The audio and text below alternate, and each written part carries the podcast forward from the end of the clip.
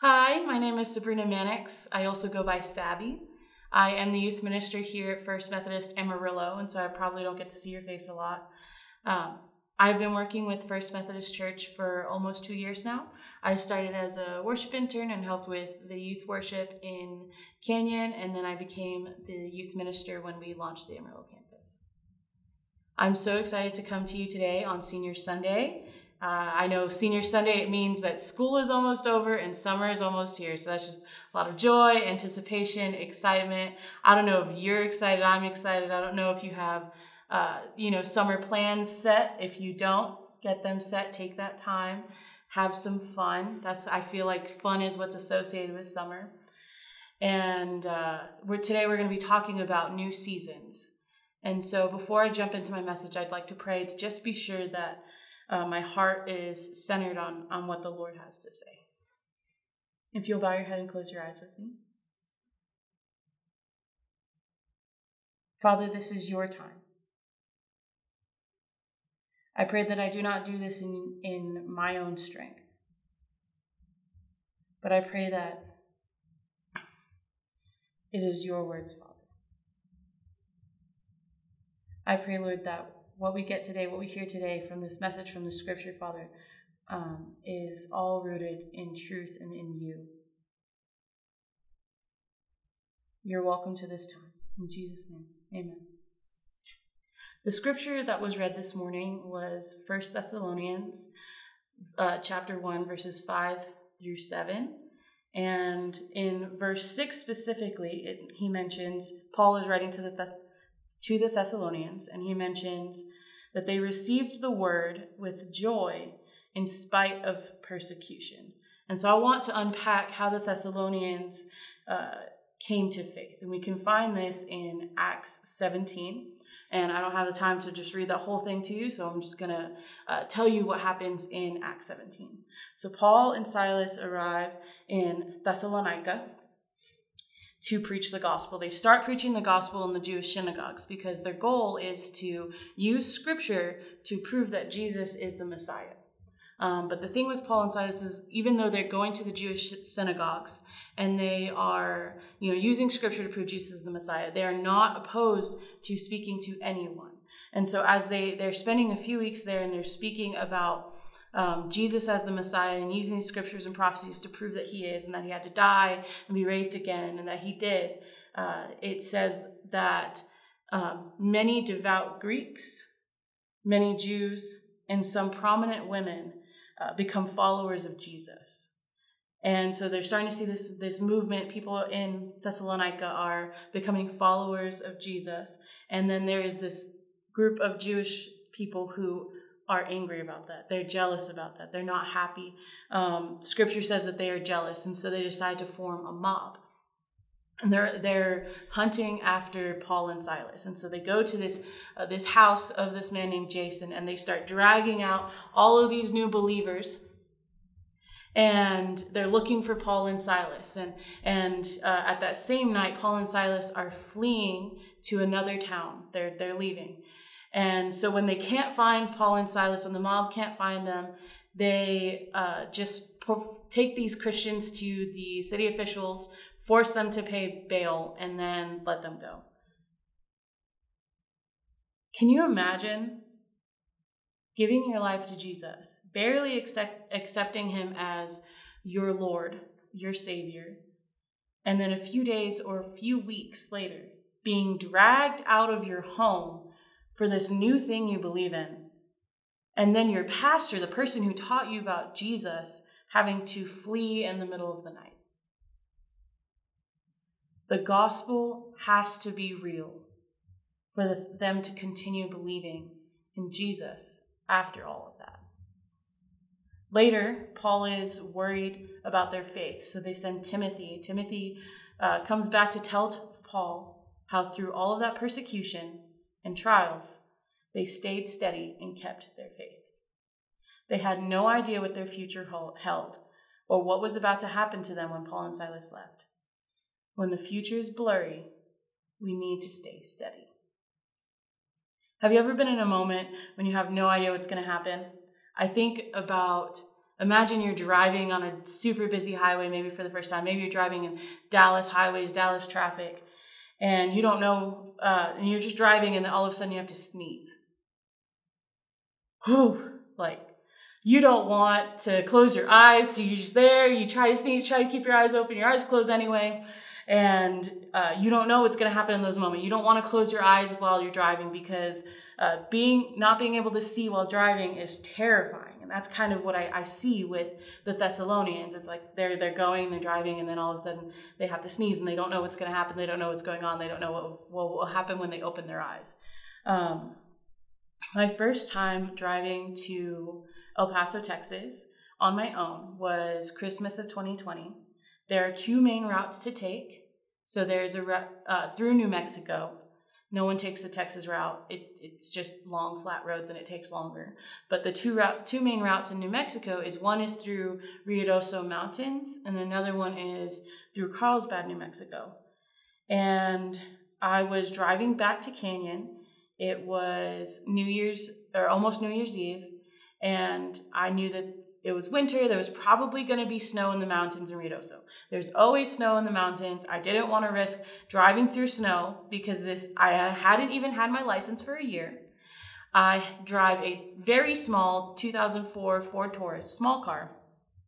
I didn't want to risk driving in the snow in the mountains. So I thought, okay, I'm going to take this route through Carlsbad. Um, the thing about the Carlsbad route is it is a one lane highway. So the only thing stopping me from opposing traffic is a line on the road. So I'm driving back and then I start to see some snowflakes. And I'm like, oh no, like, you know, it's okay. I can handle, I can handle a little bit of snow. It'll be fine. And then within a matter of minutes, it turns into a full blizzard. I low visibility, everyone is slowing down. I can't see the car in front of me. If I can, I'm too close. And um, I'm driving, and then all of a sudden, this semi going the opposite direction drives past me and blows dirty sleet and, and mud and snow onto my windshield. So I turn on my windshield wipers and they were dirty and I didn't realize it. So it's just spreading more mud and dirt around my windshield. I can't see a thing. So I turn my hazards on. I pull over when I can't really see where to pull over because the snow is thick.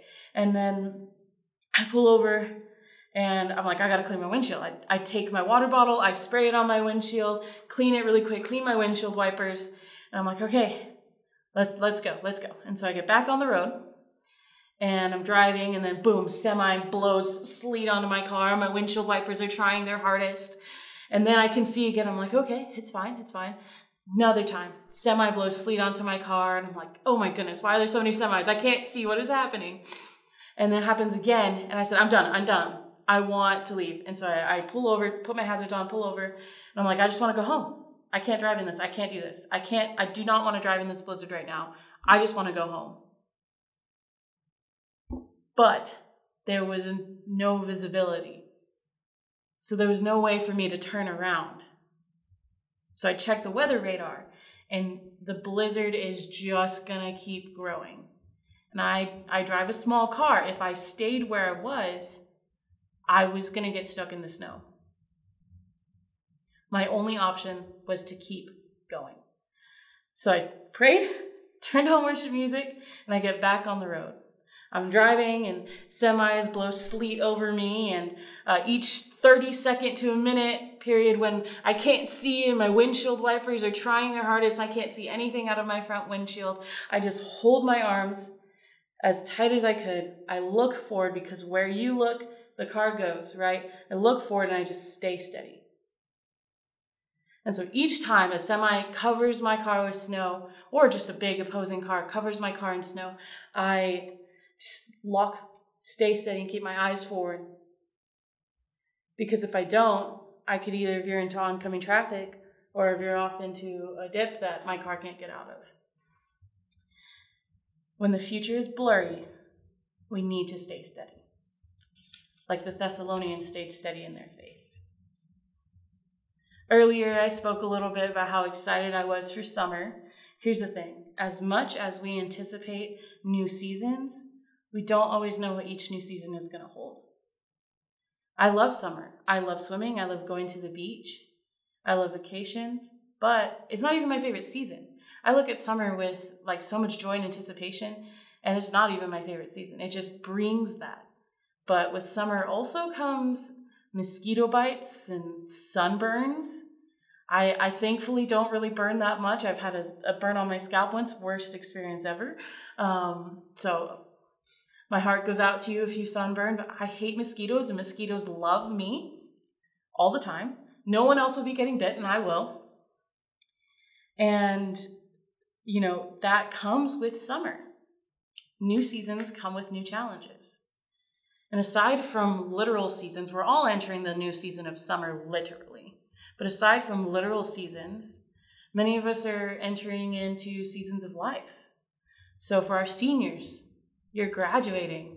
You are you may be moving out of your parents' house and you're having to navigate bills and rent for the first time. Maybe you're going to college, you have to navigate um, less structure and form new study habits.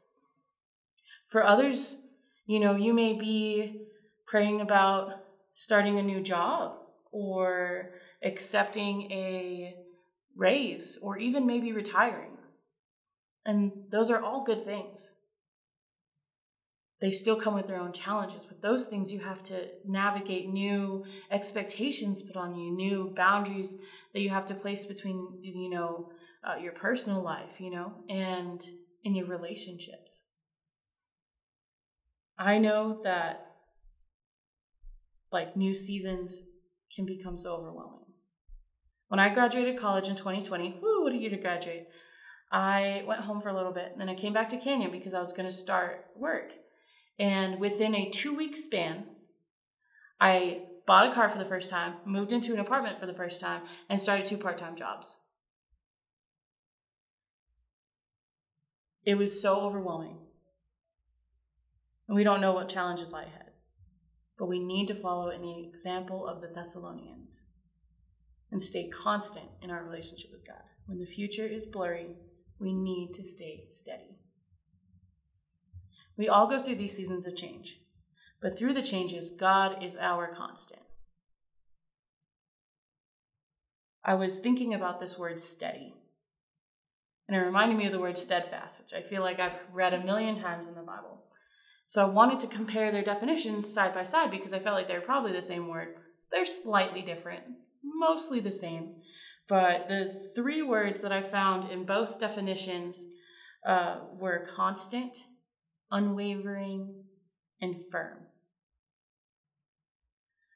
So, how can we learn to be constant and unwavering in our faith like the Thessalonians when we don't know what lies ahead? To answer that, we need to look at what else Paul writes to the Thessalonians. So in uh, Thessalonians chapter 4, Paul is like, you know, I, I'm so proud of you, you've done great, but I have more instruction for you. And so in chapter 4, verse 1, it says, Finally, dear brothers and sisters, we urge you in the name of the Lord Jesus to live in a way that pleases God, as we have taught you. You live this way already, and we encourage you to do so even more for you remember what we taught you by the authority of the Lord Jesus. Paul calls the Thessalonians to do so even more, to keep growing. Just like my story in the blizzard, I could stay where I was and get stuck in the snow, or I could keep going and get out of this storm. The way we stay steady in our relationship with God is to keep growing, to keep seeking Him, keep spending time in the day with Him, being intentional in our relationship with Him. We need to set our eyes on God, who is our rock, our foundation, our constant in all of the change. I don't know about you, but when I go through a lot of changes, I shut down. I get overwhelmed. I stop letting others in. I begin overthinking. I just stay in my head. Things I love become things I dread. When people ask, How are you? I say, I'm here. And more than anything, I just want to run away. You can kind of tell, like in my Blizzard story, when I said, I just want to go home. You know, it would stop all of that? Setting my eyes on God, not my circumstances. Colossians 3 says, Therefore, if you were raised with Christ, look for the things that are above, where Christ is sitting at God's right hand. Think about the things above and not the things on earth.